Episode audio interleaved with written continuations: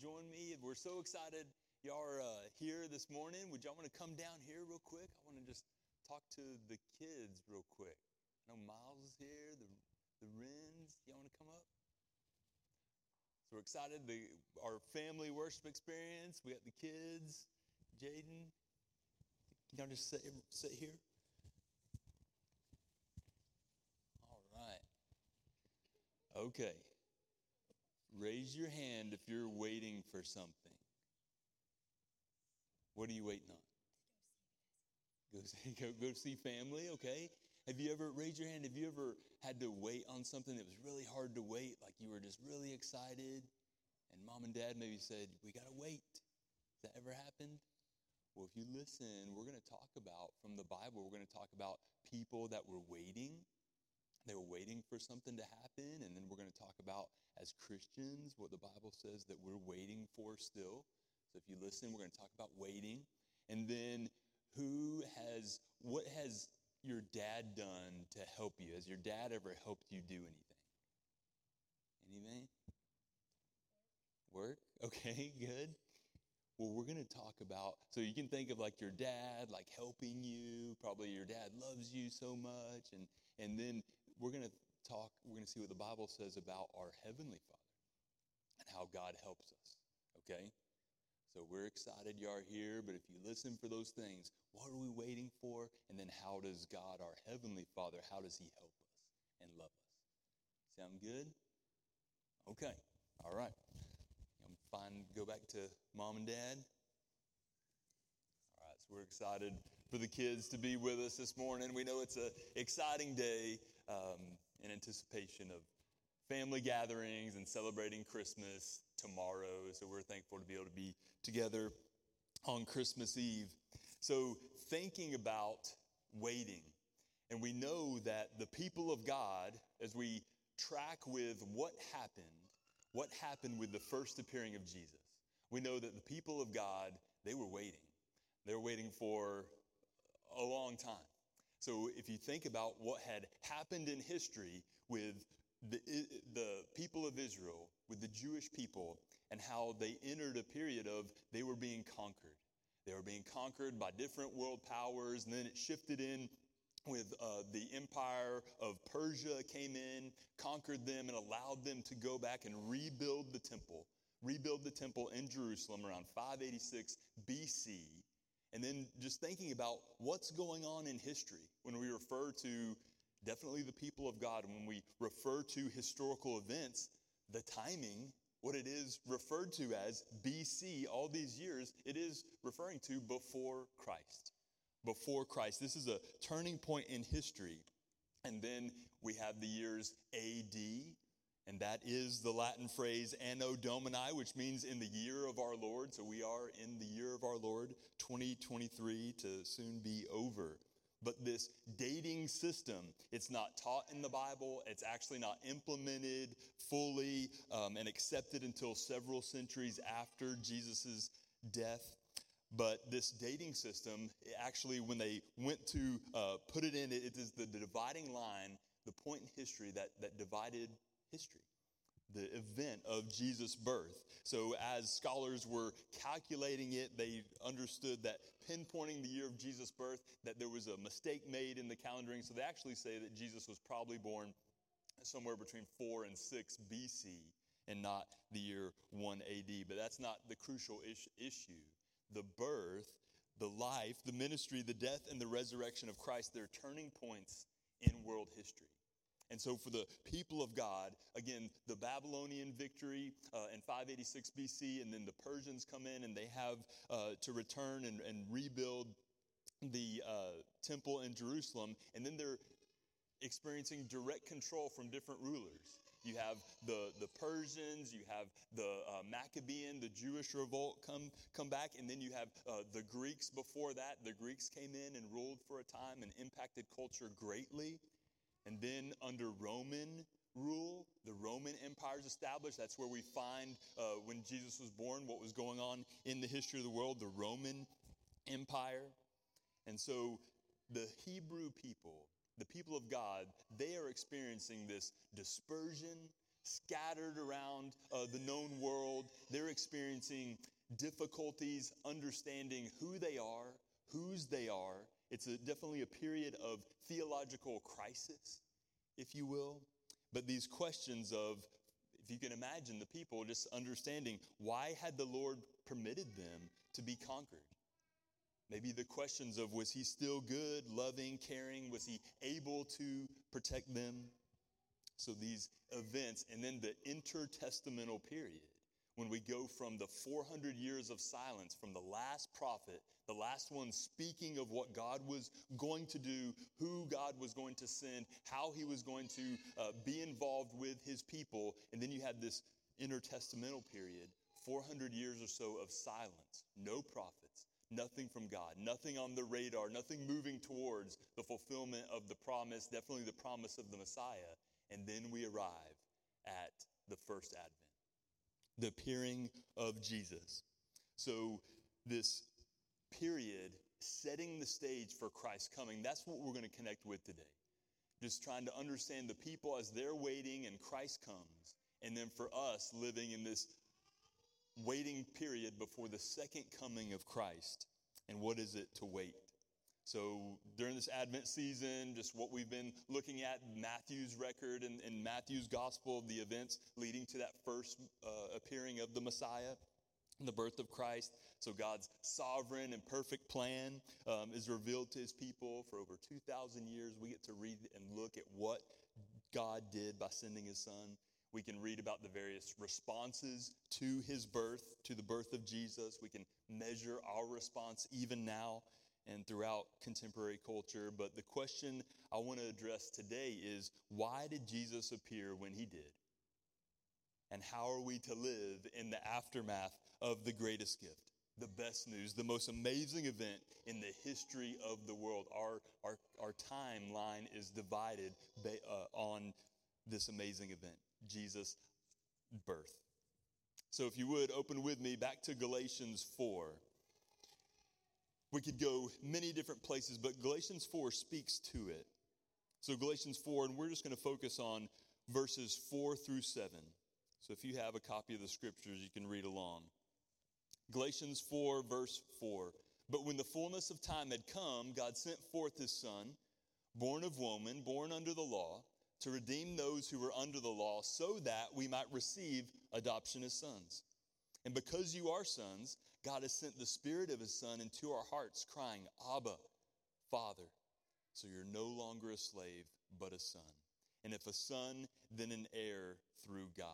Would you pray with me once again? God, this is your word, your very words. Some uh, of us may have heard your word, heard these words even many times, but just allow your spirit to help us. Help us consider things from your truth this morning like never before. Just teach us timeless truth. Lord, may it pierce our souls, may it stir our hearts. Your word can do that, and we trust that you will do that this morning. And I pray that in Jesus' name. Amen. How now shall we live in light of the first appearing of Christ? With the hope of his certain return, his, his certain second advent, second appearing, the return of Christ. That's what we're waiting on. So, would you consider that we must live, we must live to love God and people in the world he created, knowing that Jesus will appear again? That's our call. And to address this question, to address why would we wait with hope? Why would we wait with eager expect- expectation? Why would we wait in loving God and loving people? Like, why did all this happen? I think maybe even a more fundamental question is why did Jesus come and die? Why did he have to die? So, this could be a question as, as you sit, as we're here this morning, that could be burning in your heart to think about this beautiful picture of the baby Jesus being born, even with all the uh, tumultuous, tumultuous culture that was going around. Yet he came, but then we know, and we can know the full story of his life, of the first incarnation, is that he came to die. Why? Why did he have to die? So as we look at this passage, in this letter of Paul to the Christians in Galatia, probably a large region uh, com- composed of many towns that Paul and Barnabas had probably spent their first missionary journeys reaching and teaching and, and visiting. So he's writing back to these people. Supposedly, scholars say he's writing, writing this letter around 50 AD. So within, you know, many people that were alive during the time of Christ were still alive when this correspondence is going on. So he's why is he writing this letter? What is this portion of the letter a part of Paul for the Christians in Galatia? He's writing to help them. He's wanting them to defend themselves from false teachers. There was this group of false teachers that were coming in telling the Gentile believers, telling the non Jewish people that actually secondary, um, actually uh, lowering the priority of faith alone in Christ for salvation is that they needed to become Jewish. That was a first priority. They need to adhere to all the ways of Jewish life. That that was actually a higher priority than faith in Christ alone. They were threatening Paul's credibility as an apostle. That is the setting, that is the purpose of this letter. And his main point in the letter is to remind the church, to remind them of their justification, to remind them of the purpose of the law and what it means to be in the family of God. So it's an amazing teaching here that we see when we get to verse 4 here in chapter 4. But when the fullness of time had come, so he says, at just the perfect time. Earlier in the letter, he had talked about until the date set by the Father, the Father sent the Son. So even in that phrase alone, what does that teach us? What is that as the contemporary reader, not just the first century reader, but what does that teach us? That Jesus was and is God. He didn't say that at the fullness of time, God created his son. Jesus is not created, he sent his son. So, Jesus being co equal and co eternal. Now, as we get into talking about who the Heavenly Father is and what he's done for us, remember, Jesus, his son, co equal and co eternal with the Father, always existed, pre incarnate state in this eternal state. That's Jesus. But then he's born of a woman born of a woman. So he entered, he was incarnate at this time. The gift of him is he's going to be in the form of a man, the God man. This is amazing, the amazing reality of who Jesus was. And then his identity as a Jew, that he was born under the law. His identity would be as a Jew, the people who lived according to God's law. This is Jesus. And Jesus talked about this same truth he said, and uh, John records in his gospel, I came from the Father. That's what Jesus said. I came from the Father. Genesis 3:15, the first mention we have of the one who's going to come to put to death the enemy when uh, in the garden uh, Genesis 3:15 when God is cursing the serpent in the garden and he says I'm going to put enmity between you and the woman between the offspring of the woman so Jesus was going to be born of a woman. He's going to become in the form of a man. And then maybe the clearest picture, the most beautiful picture of who Jesus is when he was at the fullness of time had come and he's sent by the Father, John 1:14. John 1:14 the word became flesh the word co-eternal with the father the word who through everything uh, was created and he created everything but the word became flesh and dwelt among us this is Jesus. This is the incarnation. So, this fullness of time, what was the perfect date set by the Father? Why did he come during Roman rule? Why did he come at this point in history? Why is all of our historical timing based on this point in history at this time? The fullness of time. So, when the world was exactly at this right moment. So, this verse declares that God sent his son when the time had fully come. And there are many things occurring at this time that we can kind of speculate. We could say, well, this is why Jesus came at the time. There were some things going on that kind of made it make sense, if you will, maybe in, in some practical ways. First of all, the people were very desperate. We've talked about 400 years of silence. They have been ruled and conquered over and over again. So God's people, the Jewish people, are so desperate. So desperate, they're wanting for their Messiah to come. Some of these other captured people, even in the, uh, under the Roman Empire, they're restless. They're yearning for freedom from Rome. The Jews like them.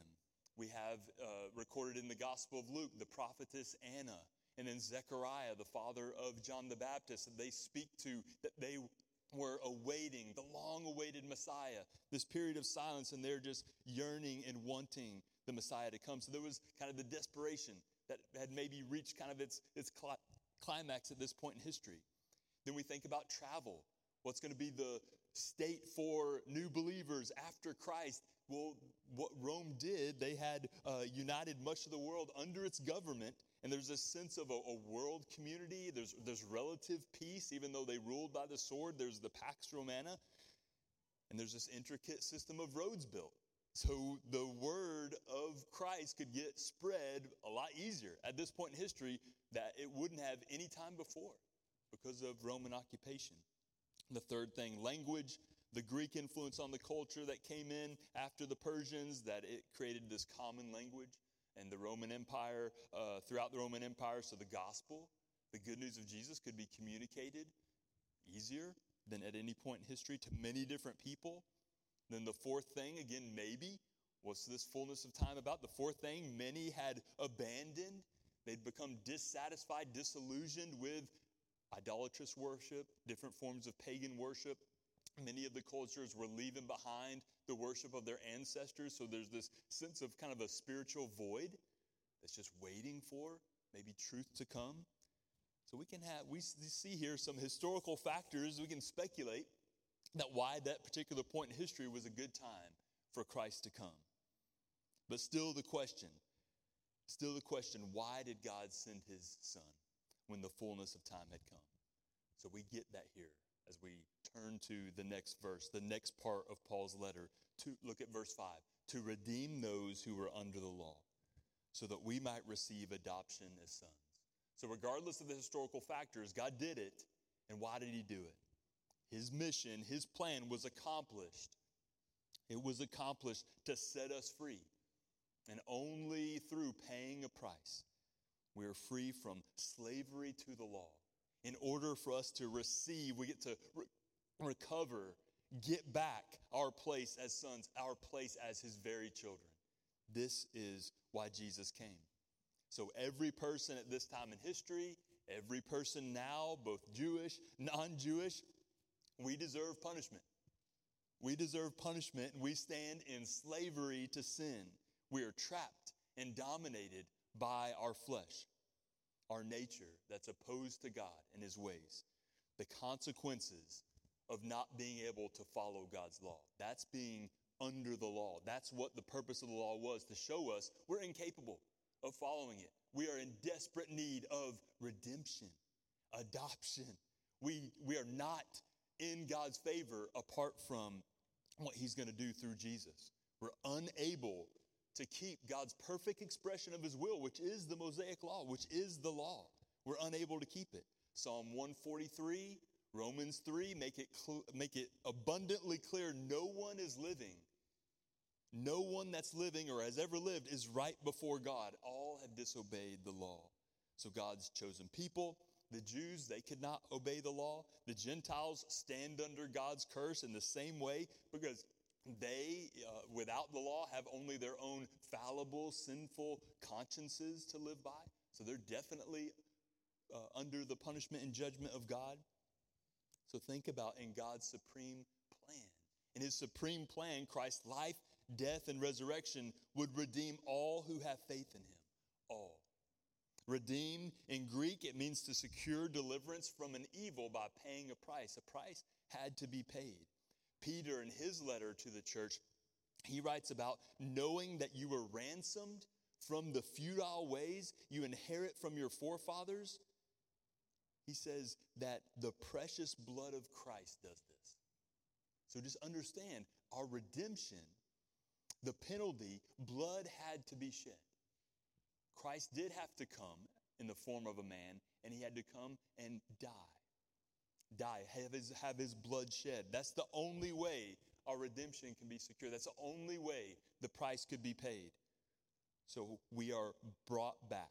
We are bought back. We're deliver, delivered from the course of the law. We're adopted into the family of God. Christ's rescue of people from submission to sin and its consequences, it changes our status. It changes our status from a slave with no inheritance to an adopted son. So we referred to this when we were walking through the Sermon on the Mount in previous months when we talked about blessed are the peacemakers, for they shall be called sons of God. So just to uh, refresh or, or remind why women are never referred to as daughters of God in the Bible. So the reason is in the ancient world, only the sons received the inheritance. So just biblical authors, they're trying to avoid confusion by saying that if they said sons and daughters, that maybe the original readers would only think, well, only the sons gain the inheritance. That's how it works. But we know that by exclusively referring to all the children of God, men and women alike in faith, uh, as, as sons of God, they're saying something. The biblical authors are saying something profound men and women equal recipients of inheritance to the Father. So the expression adoption as sons, it is for all, men and women alike who place their faith and trust in Jesus Christ. So when we use that language, just understand what's translated here is for uh, the benefit of, of, of no confusion in the ancient world and for us now. So this expression, adoption of sons, it's never used in the Hebrew scriptures. It's never uh, used in the Septuagint, which is the Greek translation of the Old Testament. Adoption of sons is never used, but Israel is referred to often. The people of Israel, they're referred to in the Old Testament often as God's son. So Paul is pointing out, Paul's pointing out that through faith in Christ, redemption and adoption occurs for both Jew and Gentile. So, this status that we have as adopt, adopted children of God through faith, we get that continuity with Israel as God's chosen people. This is an amazing reason why he came and died to redeem us. And then, verse 6 because you are sons, as rightful heirs to inherit God's blessings, God has sent the Spirit of His Son into our hearts, crying, Abba, Father. Now, don't miss this. Don't miss this timeless truth that is the reality of what we have, the gift of Jesus. So, as rightful heirs to inherit God's blessings, we receive the gift of the Holy Spirit. And He reveals to us that God is our Abba, our, our, our Papa, our Father. In Aramaic, that's the word for Father. So, just as God sent His Son, just as God sent His Son to deliver us from slavery to sin, sin, He sent His Spirit sent his spirit to help us live in constant union with him. So, what does this spiritated, this spirit generated union do for us? What is this spirit help for us as the children of God? Mark 14 36. Mark 14:36 records Jesus in the Garden of Gethsemane, if you're familiar with that event. And listen to Jesus, his prayer to the Father. He said, Abba, Father, all things are possible for you. Remove this cup from me, yet not what I will, but what you will. So understand the union that our, tri- our, our Trinitarian God has had, the union, the relationship for all eternity between the Father and the Son.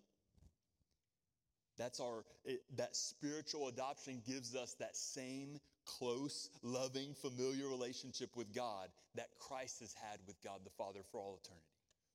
The eternal sonship of Christ closely resembles our relationship with our Abba, our Heavenly Father.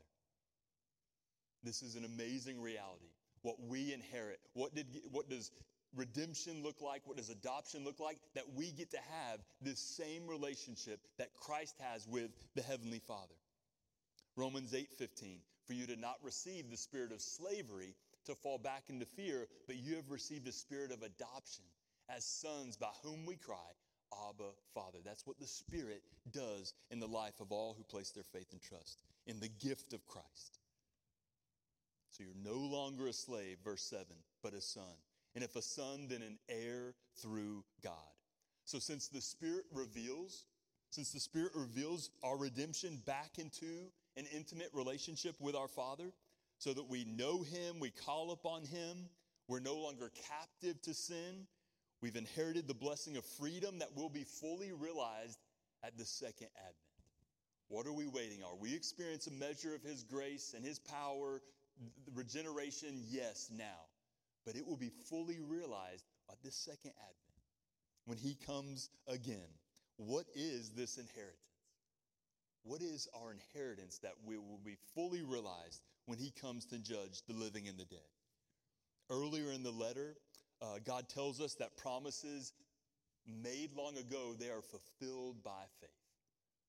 Earlier in Galatians, Galatians 3, verse 8 says this, and saying, You shall all, all uh, in you shall all the nations be blessed. His promise to Abraham. So then, those who are faith are blessed along with Abraham, the man of faith. The inheritance is the promise of the blessing of being justified, of being made right, declared innocent by faith, and uh, that's our salvation. So by faith, we inherit the blessings of the new creation, which God has directed his saving purposes for. We are in God's family. This is the inheritance that we have. Experiencing it presently, yes, and fully realized on the last day when he comes again. So I know some of us, maybe even after our time together this morning or tomorrow, we're heading to be with family. So I know family experiences are different. Family histories and family dynamics are, are different all across the board, but maybe we could think would you trade your family for any other family to gather with on Christmas? And I know none of us would want to gather with Jeff Bezos' family, even though that may mean we get something incredible, you know, some incredible gift. But what would it be? What would, what would it be about another family that would make you want to disown or disregard your own family gathering and pick another. I know many would say, like, you know, no matter if it's the Bezos family or no matter all the money in the world, we wouldn't trade, you know, it together to, with, with our family, maybe our closest relatives, because it's about who your family is. So, how, how or why would anyone pass up being in God's family? If we understand that, if we understand the offer that is made to anyone Jew, Gentile, man, woman, it doesn't matter. The offer is made come into God's family as an adopted son and as an adopted daughter through faith in Jesus Christ. Who would pass that up? So, first, absolutely, like the deliverance from an eternity in hell. That is a reason to want to be adopted into God's family, that you will be with Him forever. The only alternative is an eternity in hell, experiencing rightly His just judgment against sin and law breaking. But what else? What else is the reason to not pass this offer up? Just not, not believing. Not believing it's all true. Maybe there's, there's just people that they just, they just don't want to believe it's true. They can't even understand that our whole history hinges, timing wise, on the birth of Christ. And they want to deny the validity of it, deny the truth of it. Or maybe they pass it up. They pass up the offer of adoption, the offer of redemption, because they don't want to submit to the lordship of Jesus Christ. Now, we have just seen in a short time together this morning that to submit to the Lordship of Jesus Christ is the best experience we can ever have because He is wonderful. The relationship with God the Father is the most wonderful experience we can have in this life and the life to come. The gift of God, sending His Son, is so we can be in His family as adopted sons and daughters. Our status made right, declared innocent, heirs to all the riches of eternity with our triune God, it's only made possible because of the shed blood of Christ. This was and is God's perfect plan. We understand, we understand that God's ways are not our ways. There is some, uh, uh, we have to give way to mystery in some part of his plan. So I mentioned earlier some of the reasons why God may have chosen this particular time in history to send his son, roads, language, etc. However, the foundation laid with the law helped us know the depth of sinfulness. It helped the people. It was supposed to, the law was supposed to lead people to know the depth of their sinfulness. This is when God came. They could not keep the law, no one can. And then also think about the sacrificial system that was in place the sacrificing, the blood being shed, animals being killed over and over and over to point to a covering of sin, point to when it would ultimately be the sacrifice would be made for all sin for all time, and that was the shed blood of Jesus Christ. That was going to, it was all pointing to the perfect sacrifice, the one who would come to be this pure, spotless lamb. Jesus Christ, born as a man, perfectly obeying the law, and given his life as a ransom for many on the cross. This is great news.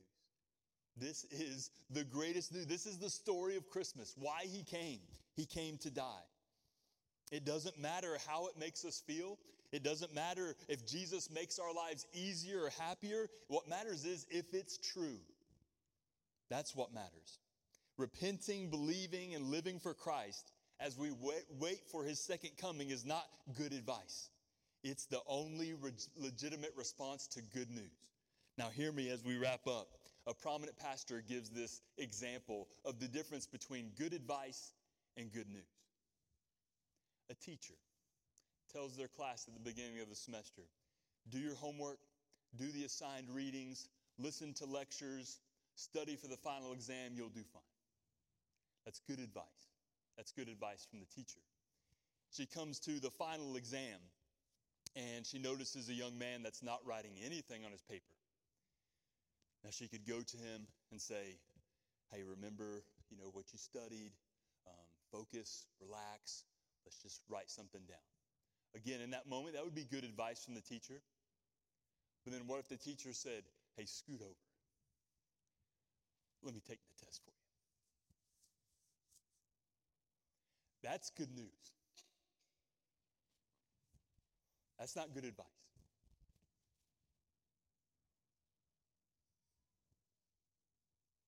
Christ takes our place. There is substitutionary atonement, and his righteousness is going to count for me.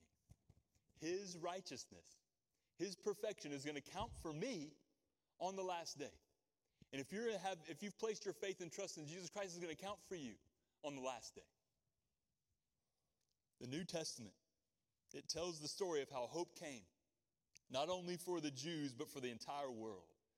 The 400 years of silence of the intertestamental period, they were broken by the greatest story ever told the gospel of Jesus Christ. So there's two things. There's two ways that I think we can grasp the incarnation and the purpose of why he came. One, live in humility. Live in humility. My attitude to God is humble.